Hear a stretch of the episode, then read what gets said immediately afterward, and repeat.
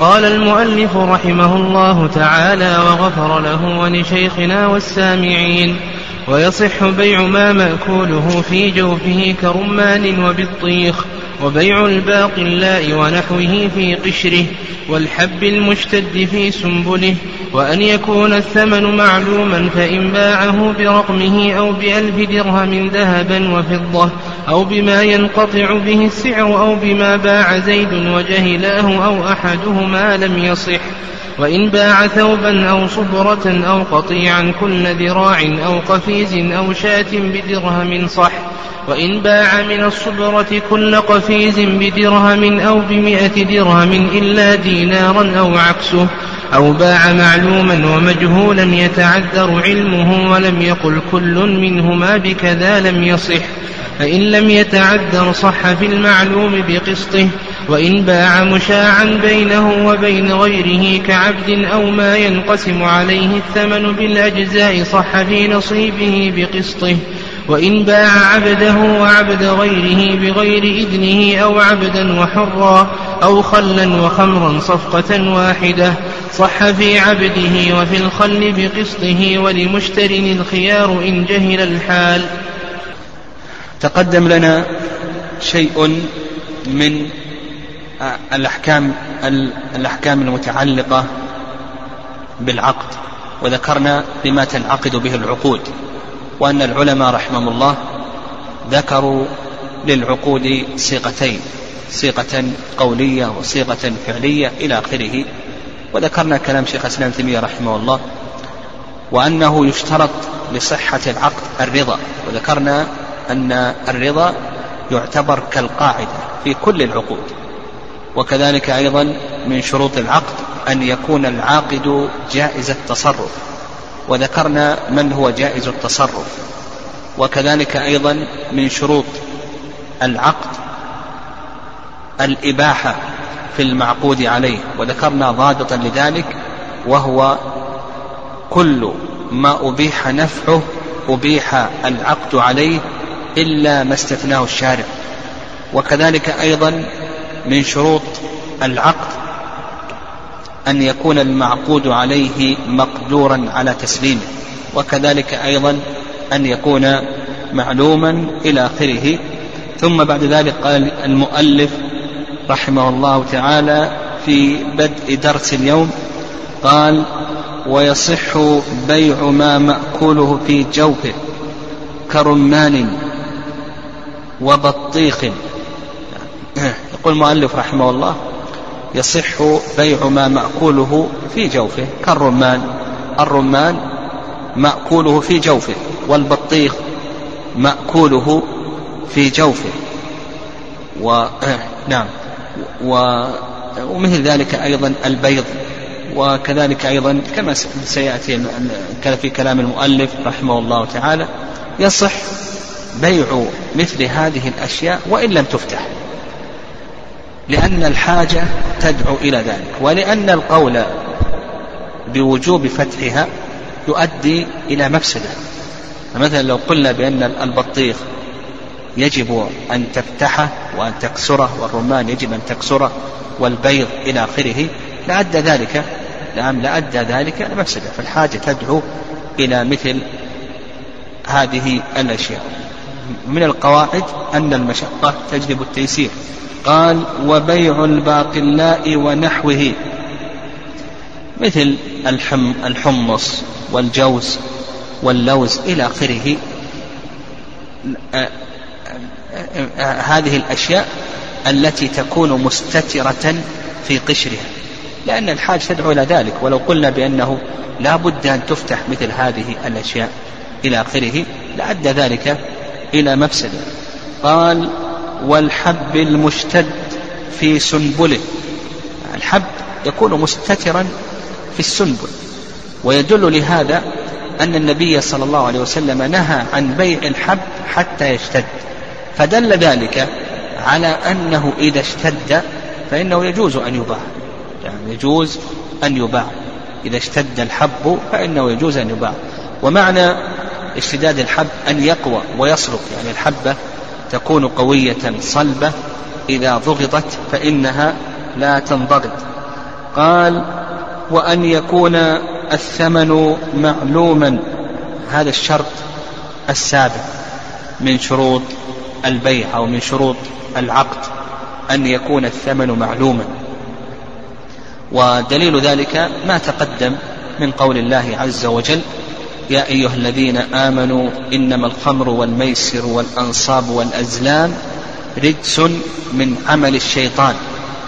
فالميسر إنما الخمر والميسر والأنصاب والأزلام رجس من عمل الشيطان. وإذا كان الثمن مجهولا فإنه ضرب من الميسر في المعاملات. فمثلا لو لو أنك اشتريت السيارة بما في جيبك. يعني اشتريت السيارة بما في جيبك البائع يدخل وهو مخاطر وكذلك أيضا المشتري. فإن كان المب... إن كان ما في الجيب أقل من السيارة أو أقل من ثمن السيارة فالبائع رابح. وإن كان أكثر فهو غارم. فهو يدخل في هذه المعاملة وهو إما غانم أو غارم. ومثله أيضا المشتري إذا اشترى هذه السيارة. إن كان الثمن الذي أخذه من البائع أكثر نعم إن كان الثمن الذي دفعه نعم المشتري لو أنه اشترى بثمن مجهول إن كان الثمن الذي دفعه إلى البائع أقل من ثمن السيارة فهو غالي وإن كان أكثر فهو غارم. فكل منهما يدخل في هذه المعاملة وهو مغامر وهذا ضرب من الميسر. وأيضا حديث أبي هريرة أن النبي صلى الله عليه وسلم نهى عن بيع الغرر قال فإن, فإن باعه برقمه نعم. يقول لك المؤلف رحمه الله إن باعه برقمه يعني إذا باعه بثمنه المكتوب عليه فلا يصح. إذا كان يجهلان هذا الثمن أو أحدهما يجهل هذا الثمن. يعني لو قال مثلا بعتك هذه السلعة هذا الكتاب بالثمن المكتوب عليه أو هذا الثوب بالثمن المكتوب عليه وكان يجهلان أو أحدهما يجهل فيقول المؤلف رحمه الله لا يصح. وهذا قول جمهور أهل العلم لأنه من شروط صحة العقد أن يكون الثمن معلوما والثمن هنا ليس معلوما. والرواية الثانية عن الإمام أحمد رحمه الله وهي اختيار شيخ الإسلام تيمية رحمه الله أن هذا صحيح. نعم أن هذا صحيح. لأنهما يتمكنان من العلم. نعم يتمكنان من العلم. وعلى هذا نقول يصح إذا باعه برقمه أو بالثمن المكتوب عليه ويكون له خيار الرؤية. يكون له خيار الرؤية. و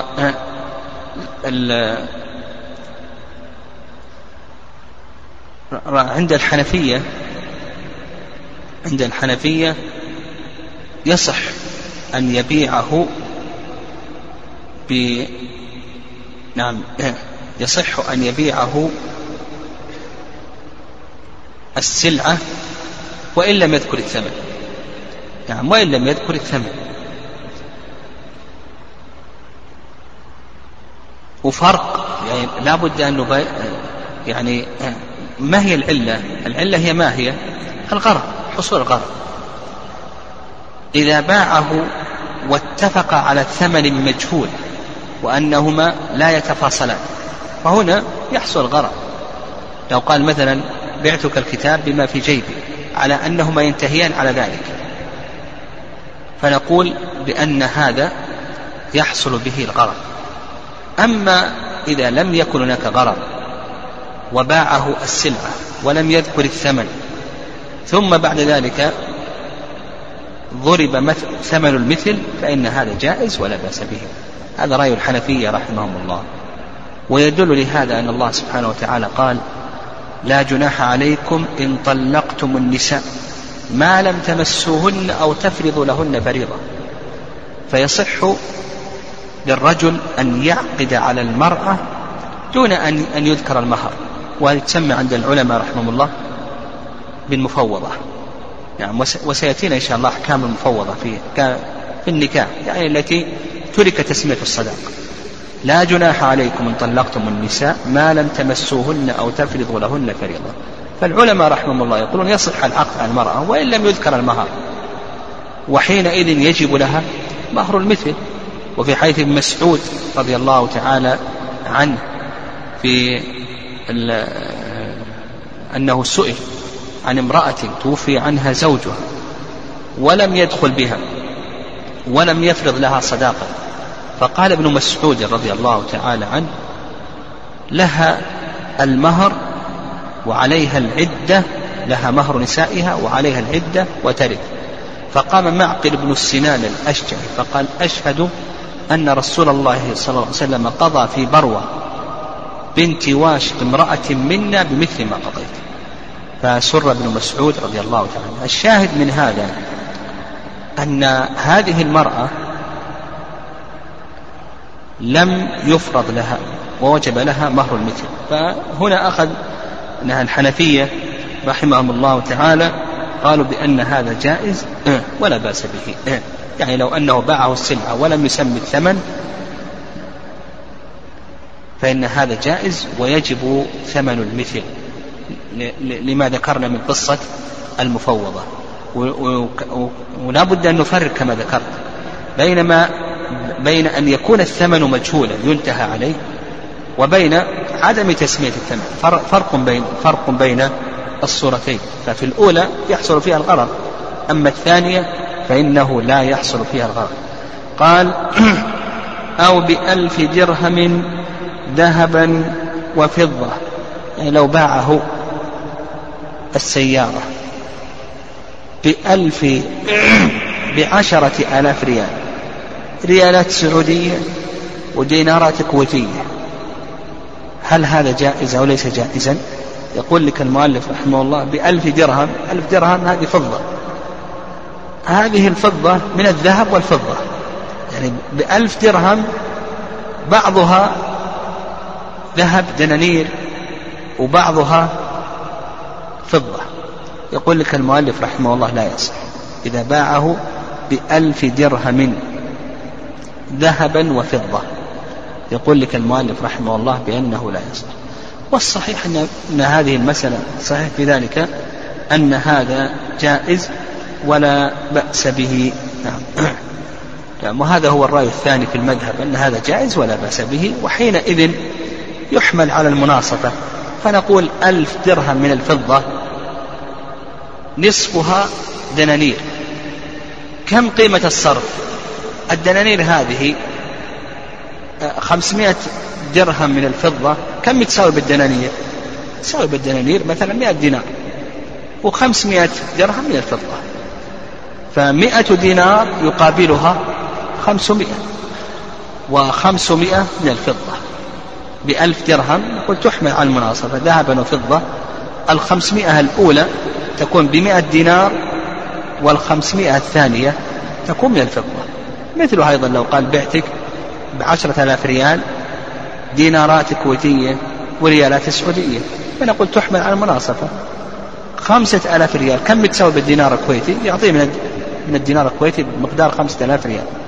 والباقي تبقى خمسة آلاف ريال من الريالات. قال أو بما ينقطع به السعر. يعني وهذا يحصل. يعني بما ينقطع. يقول اشتريت السيارة.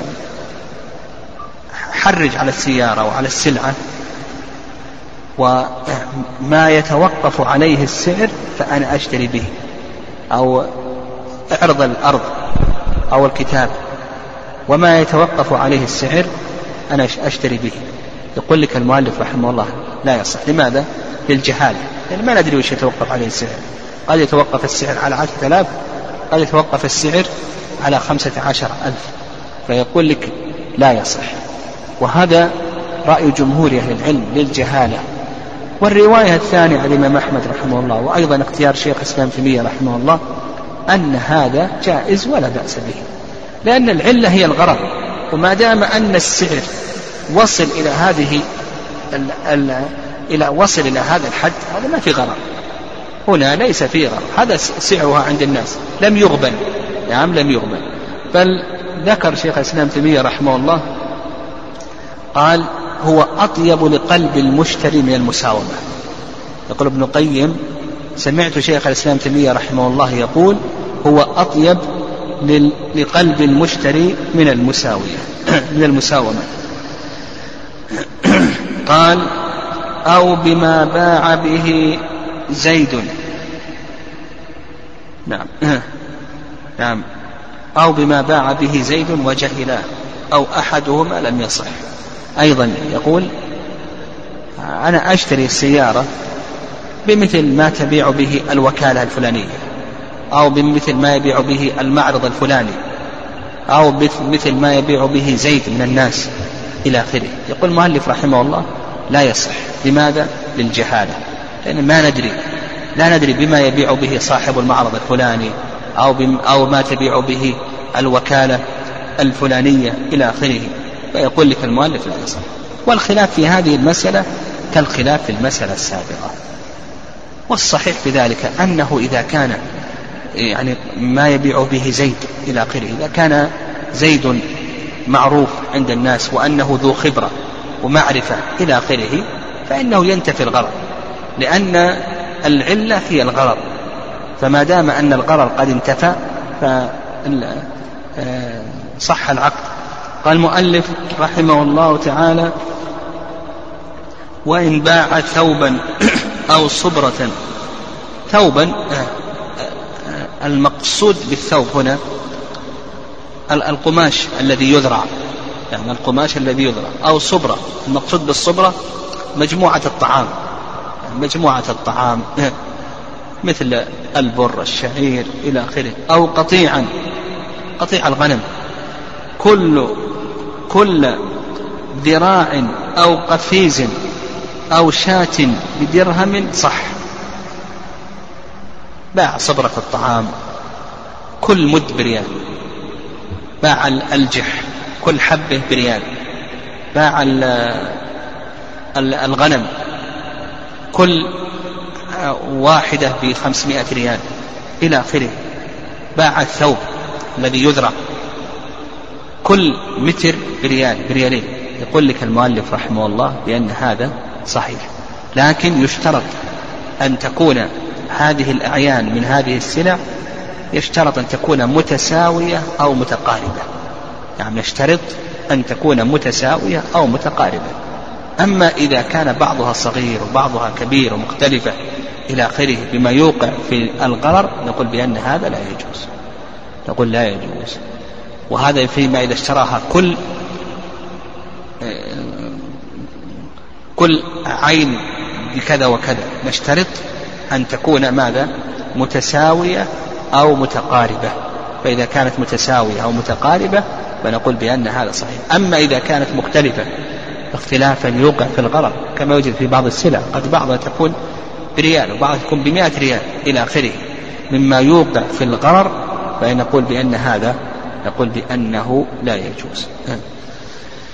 طيب لو باعه السلع هكذا يعني السلع هكذا يعني دون أن يقول كل سلعة بريال أو بريالين إلى آخره باعه الصبرة هكذا هذا جائز ولا بأس به؟ مثلا كومة الجح باعه هكذا أو الدكان باعه هكذا إلى آخره أو مثلا السلع هذه الكتب باعه إياها كذا بألف ريال بألفي ريال يقول بأن هذا جائز ولا بأس به لأن الجهالة هنا منتفية لأن المشتري يتمكن من النظر إلى هذه السلع.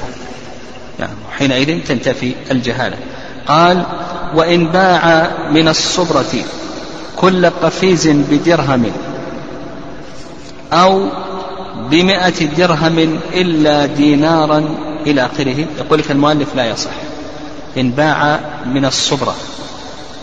لو قال بعتك من هذا الجيح كل حبة بريال من هذا الجيح كل حبة تأخذ عشر تأخذ عشرين أو من الغنم كل شاة بكذا وكذا. يقول لك المؤلف رحمه الله تعالى لا يصح. لماذا؟ يقول لك لا يصح. لماذا؟ للجهالة. للجهالة. لأن من؟ لأن من؟ للتبعيض. العلة في ذلك حصول الجهالة. كيف الجهالة؟ من؟ للتبعيض. وكل للعدد. فيكون مجهولا. قل من؟ هذه للتبعيض. وكل للعدد.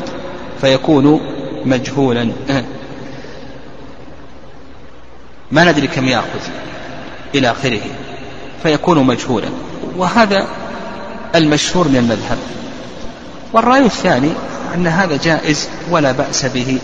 هذا ذهب إليه ابن عقيل رحمه الله من الحنابلة لأن القول بأن هنا هو صحيح ما سيأخذه مجهول لكن ما يترتب عليه غرر. صحيح ما ما سيشتريه وكما كما قالوا من هذه للتبعيض. ما ندري قد يأخذ عشر قد يأخذ عشرين قد يأخذ ثلاثين. هذا مجهول. لكن الثمن معلوم. ما في قرار. إذا أخذ عشرا فهي بثمنها. وإن أخذ عشرين فهي بثمنها. فالصواب في ذلك هو الرأي الثاني وما ذهب إليه ابن عقيل رحمه الله تعالى وأن هذا جائز ولا بأس به. قال أو بمئة درهم إلا دينارا. بمئة درهم إلا دينارا. يقول لك المؤلف لا يصح لأنه قد يختلف الصرف والصحيح أن هذا يصح إذا كان الصرف معلوم. مثلا لو قال بعتك بعشرة آلاف ريال إلا ألف دينار إلا مئة دينار كويتي بعشرة آلاف إلا مئة دينار كويتي. فنقول إذا كان الصرف معلوم إذا كان الصرف معلوما عندهم وأن الدينار الكويتي يساوي مثلا عشرة ريالات فكأنه باعه عشرة في عشرة بكم؟ ها؟ عشرة بمئة يساوي ألف كأنه باعه بتسعة. فهنا لا غرض قال أو باع معلوما ومجهولا يتعذر علمه ولم يقل كل منهما بكذا لم يصح فإن لم يتعذر صح في المعلوم بقسطه. هذه المسألة تسمى عند العلماء بمسائل تفريق الصفقة. يعني بمسائل تفريق الصفقة. ومسائل تفريق الصفقة هي أن يجمع في صفقة واحدة بين ما يصح العقد عليه وبين ما لا يصح العقد عليه. نقول أن يجمع في صفقة واحدة. إيش معنى في صفقة واحدة؟ يعني في عقد واحد بثمن واحد. في عقد واحد بثمن واحد. يجمع بين ما يصح العقد عليه وبين ما لا يصح العقد عليه. فيجمع في صفقة واحدة بين ما يصح العقد عليه وبين ما لا يصح العقد عليه. فنقول يصح العقد فيما يصح العقد عليه بقسطه من الثمن. نعم بقسطه من الثمن. المسألة الأولى من مسائل تفريق الصفقة قال لك المؤلف أو باع معلوما ومجهولا يتعذر علمه ولم يقل كل منهما بكذا لم يصح. إذا جمع بين معلوم ومجهول بين سلعة معلومة وسلعة مجهولة. إذا جمع بين معلوم ومجهول فإنه لا يخلو من أمرين. إذا جمع بين معلوم ومجهول نقول بأنه لا يخلو من أمرين. الأمر الأول الأمر الأول أن يتع... الأمر الأول أن يتعذر العلم بالمجهول. أن يتعذر العلم بالمجهول. فنقول لا يصح. العقد. ولهذا قال المؤلف لا يصح. مثال ذلك. قال بعتك هذا الكتاب وحمل الفرس بعشرة آلاف. بعتك. هذا الكتاب هنا معلوم. وحمل الفرس مجهول. لكنه مجهول يتعذر علمه. ما ندري الآن ما عندنا آلة تكشفه. ما ندري. هل هو ذكر أنثى حي ميت متعدد غير متعدد إلى آخره. هنا الآن جمع بين معلوم ومجهول يتعذر علمه. فنقول لا يصح العقد في المعلوم. أما المجهول فأمره ظاهر أنه ما يصح به العقد. لكن حتى في المعلوم لا يصح العقد لأننا لا نتمكن من تقدير ثمن المعلوم. هذه الحالة الأولى. الحالة الثانية أو الحالة الثانية ألا يتعذر العلم ألا يتعذر العلم بالمجهول. فنقول يصح العقد في المعلوم بقسطه من الثمن. يصح العقد في المعلوم بقسطه من الثمن مثال ذلك يعني مثال ذلك. باعه هذا الكتاب والكتاب الذي في البيت بمئة ريال. هذا الكتاب والكتاب الذي في البيت بمئة ريال. الكتاب الذي في البيت ها مجهول أو ليس مجهولا؟ مجهول لكن هل يتعذر علمه ولا ما يتعذر علمه؟ لا يتعذر علمه لأنه يمكن أن نأتي بالكتاب. وهذا معلوم. وش, وش نقول؟ وش, يصح العقد فيه؟ نقول يصح العقد في المعلوم بقسط من الثمن. أما المجهول ما يصح العقد عليه لأنه تخلف شرط من شروط صحة العقد وهو العلم بالمعقود عليه. لكن يبقى عندنا هذا الكتاب المعلوم. نقول يصح العقد عليه لكن بقسط من الثمن. كيف ذلك؟ كيف نخرج القسط؟ ننظر نحضر الكتاب. نحضر. هو الآن عقد عليهما على الكتابين بمائة ريال. نحضر الكتاب المجهول. المعلوم كم يساوي؟ قالوا المعلوم هذا يساوي خمسين ريال. المجهول جبنا الكتاب المجهول. كم يساوي؟ قالوا يساوي مئة ريال. يساوي مئة ريال.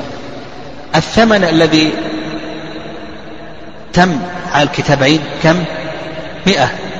الثمن الذي تم على الكتابين يساوي مئة. نقول يصح العقد على المعلوم بقسطه من الثمن. كيف بقسطه من الثمن؟ ننسب قيمة المعلوم إلى مجموع القيمتين. خمسين إلى مئة وخمسين كم تساوي؟ الثلث. يكون ثمن الكتاب المعلوم ثلث المئة كم يساوي؟ ثلاث ثلاثين فنقول يصح العقد الكتاب المعلوم بثلاث ثلاثين ريال وثلث. ها واضح؟ نحضر المجهول. وننظر إلى قيمة المجهول. كم يساوي قيمة المجهول عند التجار؟ المجهول يساوي مثلا مئة المعلوم يساوي خمسين. نجمع القيمتين. القيمتان تساويان مئة وخمسين. المعلوم يقول يصح العقد عليه بقسطه من الثمن. المعلوم قيمته عند الناس تساوي خمسين ريال. هذه القيمة ولا بد أن نفرق بين الثمن وبين القيمة. الثمن ما اتفق عليه المتعاقدان. قال بعض العلماء الثمن ما دخلت عليه باء العوض. وأما القيمة فهي ما تساويه السلعة عند التجار. قد يتفقان على خمسين ريال لكن السلعة تساوي مئة ريال. فعندنا قيمة وعندنا ثمن. قيمة المعلوم يقول تساوي خمسين. ننسب قيمة المعلوم إلى مجموع القيمتين. فخمسين إلى مئة وخمسين تساوي كم؟ تساوي الثلث. يكون ثمن المعلوم ثلث المئة. كم ثلث المئة؟ يساوي ثلاثة وثلاثين ريالا وثلث ريال. وهذه هذه الطريقة تفيدك يعني في كل في كل صفقة جمع فيها بين ما يصح العقد عليه وبين ما لا يصح العقد عليه. مثلا باع عصيرا وخمرا. باع مثلا كتب وآلات له بما بألف ريال. الكتب هذه يصح العقد عليها ولا يصح؟ نقول يصح العقد عليها. لكن آلات له هل يصح العقد عليها؟ نقول لا يصح. طيب كيف كيف نقدر الثمن نقدر هذه الكتب؟ ها؟ نقول كما تقدم. باع ملكه ملك غيره. المهم إذا جمع بين ما يصح العقد عليه وما لا يصح العقد عليه إلى آخره نقول يصح العقد على ما يصح العقد عليه بقسط من الثمن. وكيف تعرف القسط؟ تنظر إلى القيمتين إلى قيمة السلعتين تجمع القيمتين ثم بعد ذلك ما يصح العقد عليه تنسب قيمته إلى مجموع القيمتين ثم تأخذه من الثمن بمقدار تلك النسبة. هذه هي الطريقة. قال المؤلف رحمه الله ولو باع مشاعا بينه وبين غيره كعبد أو ما ينقسم عليه الثمن بالأجزاء صح في نصيبه بقسطه. إذا باع مشاعا بينه وبين غيره كعبد كعبد مشترك بينهما كسيارة مشتركة بينهما إلى آخره. نقول مؤلف يقول المؤلف رحمه الله صح بقسطه. السيارة شركة بين زيد وعمر. زيد أخذ السيارة وباعها بعشرة آلاف ريال دون أن يستأذن شريكه. نقول يصح البيع. إن أجاز الشريك نفذ على القول بالتصرف الفضولي.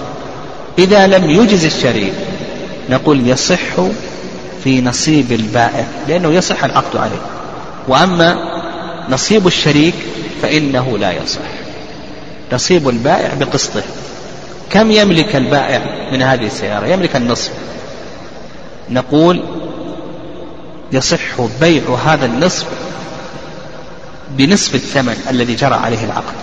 العقد جرى على عشرة آلاف ريال. نقول يصح العقد بخمسة آلاف ريال على نصف السلعة. قال لك أو ما ينقسم عليه الثمن بالأجزاء. نعم صح في نصيبه بقسطه ولم يصح في نصيب شريكه. مثلا نعم مثلا صاعان من البر. صاعان من البر. لزيد وعمر. جاء زيد وباع الصاعين. نقول يصح البيع في نصيب البائع الذي هو زيد. وزيد يملك هذا الصاع بقسطه من الثمن. ما دام أنه يملك صاعا وقد باع صاعين بمئة ريال يقول يصح بخمسين. وأما الصاع الآخر فإن أذن صاحبه صح على القول بالتصرف الفضولي إذا لم يأذن فإنه لا يصح. قال وإن باع عبده وعبد غيره بغير إذنه أو عبدا وحرا أو خلا وخمرا صفقة واحدة صح في عبده وفي الخل بقسطه ولمشتر الخيار إن جهل الحال هذه كما ذكرنا باع ملكه وملك غيره ولنفرض أنه باع سيارته وسيارة زيد بعشرة آلاف ريال سيارته وسيارة زيد. وش الحكم هنا؟ ها؟ نقول يصح البيع في أي شيء؟ في سيارته بقسط بقسطه من بقسطها من الثمن. باع سيارته وسيارة زيد بعشرة آلاف ريال. نقول يصح البيع في سيارته بقسطها من الثمن.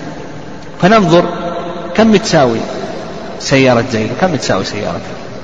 فإذا فرضنا أن سيارة زيد تساوي خمسة. وسيارته تساوي عشرة مجموع القيمتين كم يساوي؟ خمسة عشر. ننسب سيارته قيمة سيارته إلى مجموع القيمتين. قيمة سيارته عشرة. عشرة إلى خمسة عشر كم تساوي؟ الثلثين. يكون الثمن أو ثمن سيارته التي صح العقد عليها كم يكون؟ ثلثي كم؟ العشرة الآلاف. لأن الثمن جرى على عشرة. فننظر إلى مجموع القيمتين. قيمة سيارة زيد وقيمة سيارته. فسيارة زيد تساوي خمسة وسيارته تساوي عشرة. خمسة عشر انسب قيمة سيارته إلى مجموع القيمتين. ثم بعد ذلك أعطه من الثمن بمقدار تلك النسبة. فعشرة إلى خمسة عشر تساوي الثلثين نقول يصح العقد بثلثي الثمن الذي هو عشرة آلاف. ومثل ذلك أيضا نعم قال لك حرا وخمرا أو عبدا وحرا. يعني هذا رجل باع عبدا يملكه والحر لا يملكه. يعني نقول يصح في الرقيق الذي يملكه بقسطه من الثمن. أو خلا وخمرا. الخل يصح بيعه الخمر لا يصح بيعه. نقول يصح في الخل بقسطه من الثمن. قال ولمشتر الخيار إن جهل الحال. لأن المشتري فاته بعض السلعة فهو الآن اشترى السيارتين. اشترى السيارتين بعشرة آلاف ريال. على أنه سيملك هاتين السيارتين بعشرة آلاف ريال. ثم بعد ذلك تبين له أن السيارة الأولى ليست ملكا للبائع وإنما هي ملك لغير البائع ولم يأذن في البيع. فنقول هو بالخيار إن شاء أن يفسخ المشتري وإن شاء أن يمضي. قال رحمه الله فصل ولا يصح البيع ممن تلزمه الجمعة بعد ندائها الثاني. قل المؤلف رحمه الله البيع لا يصح بعد ممن تلزمه الجمعة. واللي تلزمه الجمعة تقدم لنا في باب صلاة الجمعة أنه البالغ العاقل الذكر الحر عند جمهور العلماء المستوطن ببناء يشمله اسم واحد. فإذا نودي للصلاة من يوم الجمعة فإنه لا يصح البيع. ويدل لذلك قول الله عز وجل يا أيها الذين آمنوا إذا نودي للصلاة من يوم الجمعة فاسعوا إلى ذكر الله. ونقول لا يصح بعد نداء الجمعة. وقول المؤلف رحمه الله. لا يصح البيع يؤخذ من كلام المؤلف يعني مصرح فيه. قال ويصح النكاح وسائر العقود. نعم يقول لك المؤلف يصح النكاح وسائر العقود. فالمؤلف رحمه الله في هذه المسألة تمسك بظاهر النص وهذا هو المشهور من المذهب. نعم التمسك بظاهر النص. يعني عقد النكاح يصح بعد نداء الجمعة الثانية. عقد القرض يصح بعد نداء الجمعة الثانية. وهكذا. يعني تصح تصح العقود. الذي لا يصح هو ماذا؟ البيع فقط. لأن النص إنما ورد في البيع. والرأي الثاني نعم الرأي الثاني رأي الشافعية والحنفية أن النهي يشمل كل ما يسفر عن الجمعة. وهذا القول هو الصواب. يقول أن النهي شامل لكل ما يشغل عن صلاة الجمعة. وهذا القول هو الصواب. وأيهما أشد إشغالا؟ كونه يشتري بريال عود أراك أو أنه يعقد عقد نكاح. كونه يعقد عقد نكاح هذا أشد إشغالا. أو يعقد عقد شركة هذا أشد إشغالا. فالصحيح في ذلك أن كل ما يشغل عن الجمعة يعني كل ما يشغل عن الجمعة من العقود يقول بأن أو لا يصح. والشارع إنما نهى عن البيع لكونه مشغلا. قال المؤلف ولا يصح بيع عصير ممن يتخذه خمرا ولا سلاح في فتنة. يعني آه. هذه ضابط هذا ضابط. يعني لكن الفقهاء رحمهم الله تعالى تارة يذكرون بالمثال. فنقول الضابط في هذا أن كل ما يستعان به على محرم فإنه لا يصح العقد عليه. هذا الضابط. الضابط أن كل ما يستعان به على محرم نقول لا يصح العقد عليه. فلا يصح بيع العصير ممن يتخذه خمرا. لأن الله سبحانه وتعالى قال وتعاون على البر والتقوى وتعاون على الإثم والعدوان. ومثل ذلك أيضا بيع الآلات. يعني بيع الآلات. الآن الآلات تستخدم في أمور خير وتستخدم في أمور شر. فإذا ظن أن هذا الشخص يستخدمها في أمور الشر فإنه لا يجوز.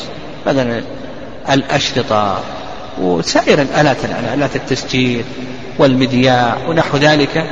مثل هذه الآلات إذا ظن أنه سيستخدمها في الأمور المحرمة فإنه لا لا يجوز. العلماء يقول يكفي الظن.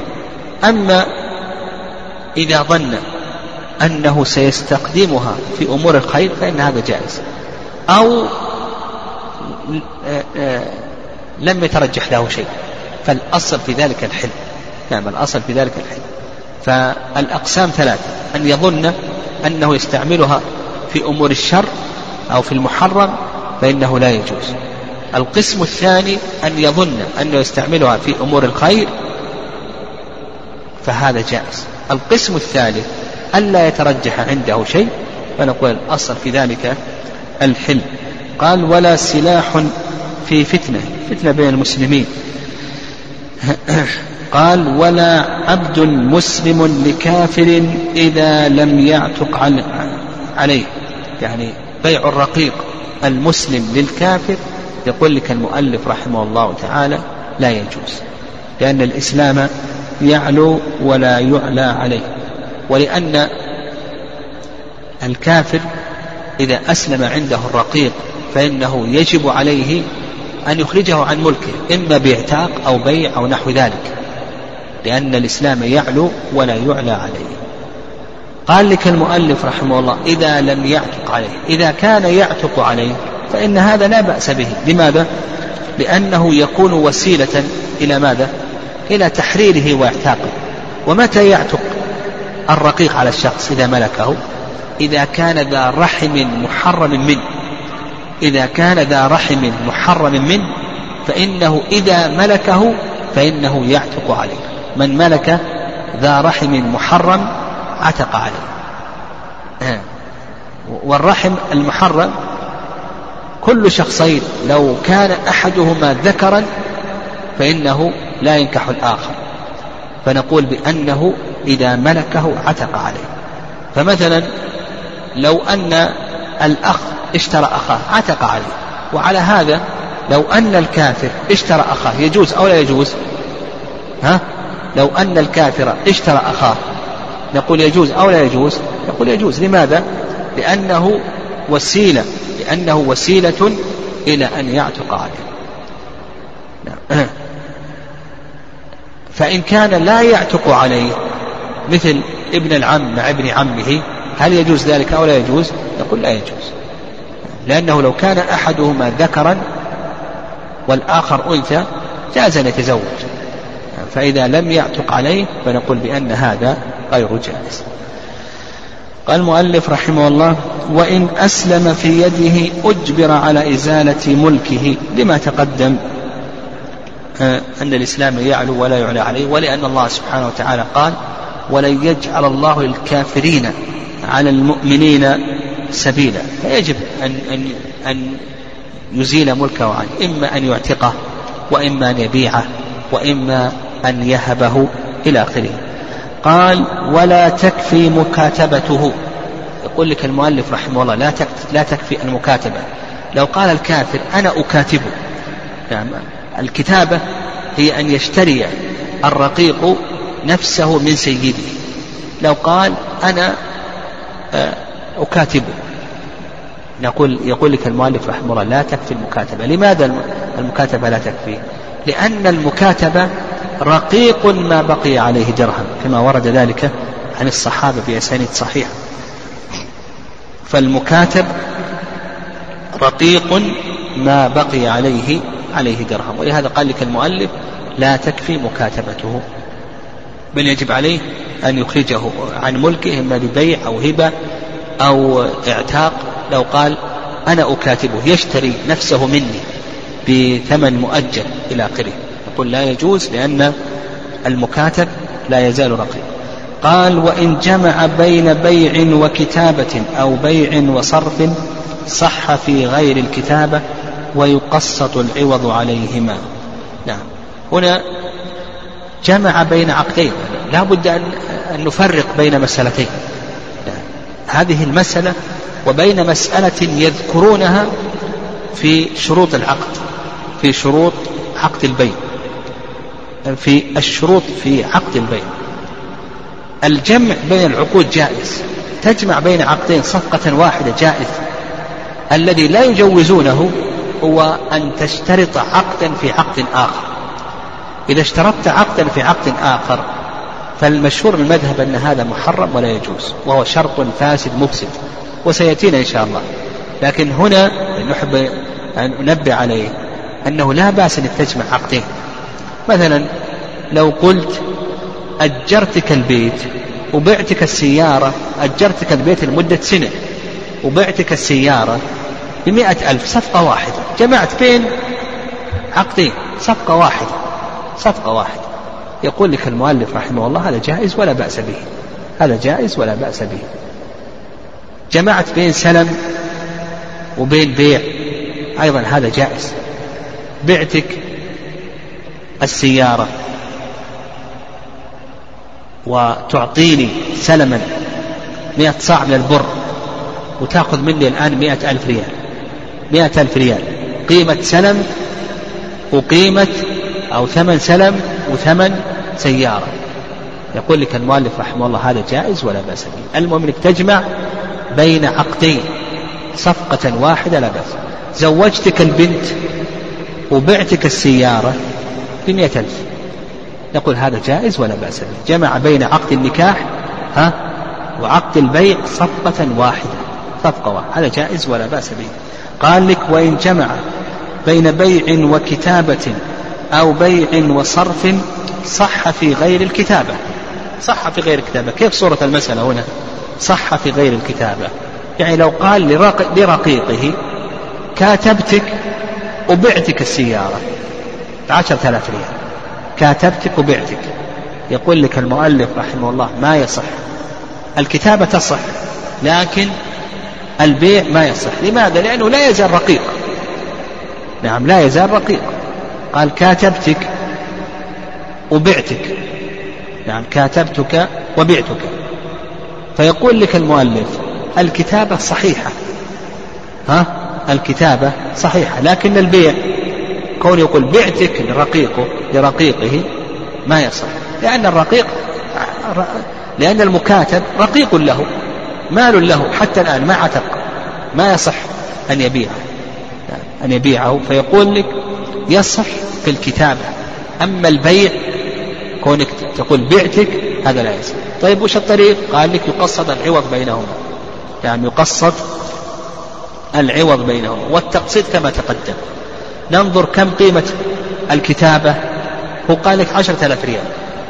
عشرة آلاف ريال. كم قيمة السيارة؟ وباعه السيارة وكاتبه بعشرة آلاف ريال. قلنا البيع ما يصح لأنه كونه يبيعه على رقيقه حتى الآن هو رقيق له مال له. كيف يبيع ماله على ماله؟ لا يصح. فنقسط نعم نقسط بينهما. نقسط الثمن بينهما. كم قيمة السيارة؟ قالوا قيمة السيارة خمسة آلاف. كم قيمة الكتابة لمثل هذا الرقيق؟ قالوا قيمة الكتابة عشرة آلاف. كم مجموع القيمتين؟ ها؟ خمسة عشر. والك... وكم مجموع القيمتين؟ خمسة عشر. وش اللي يصح؟ البيع ولا الكتابة؟ ها؟ الكتابة. الكتابة كم؟ الكتابة عشرة. انسب العشرة خمسة عشر كم تساوي؟ الثلثين. خذها من الثمن اللي جرى عليه العقد. مثله أيضا مثله أيضا لو أجره البيت وباعه السيارة. أجره البيت وباعه السيارة. البيت أجره مدة سنة وباعه السيارة بعشرة آلاف ريال. فسخ العقد في السيارة. ها؟ بقي عقد ماذا؟ الإجارة. كيف نقسط الثمن؟ كما تقدم. الآن فسخ عقد السيارة. مثلا السيارة وجد أن فيها عيب وفسخنا العقد. نقول عقد السيارة انتهى عقد البيع. لكن بقينا في عقد الإجارة. عقد الإجارة. نقول يصح عقد الإجارة بقسطه من الثمن. كم تساوي السيارة؟ الإجارة والبيع حصل على مئة ألف. السيارة كم تساوي عند التجار؟ قالوا تساوي بمئة سيارة. والبيع؟ والإجارة قالوا يساوي خمسين. كم المجموع القيمتين؟ مئة وخمسين. 150 الذي صح هو الإجارة. الإجارة تساوي خمسين. انسب خمسين إلى مئة وخمسين. كم يساوي الثلث تأخذها من الثمن جرى عليه العقد.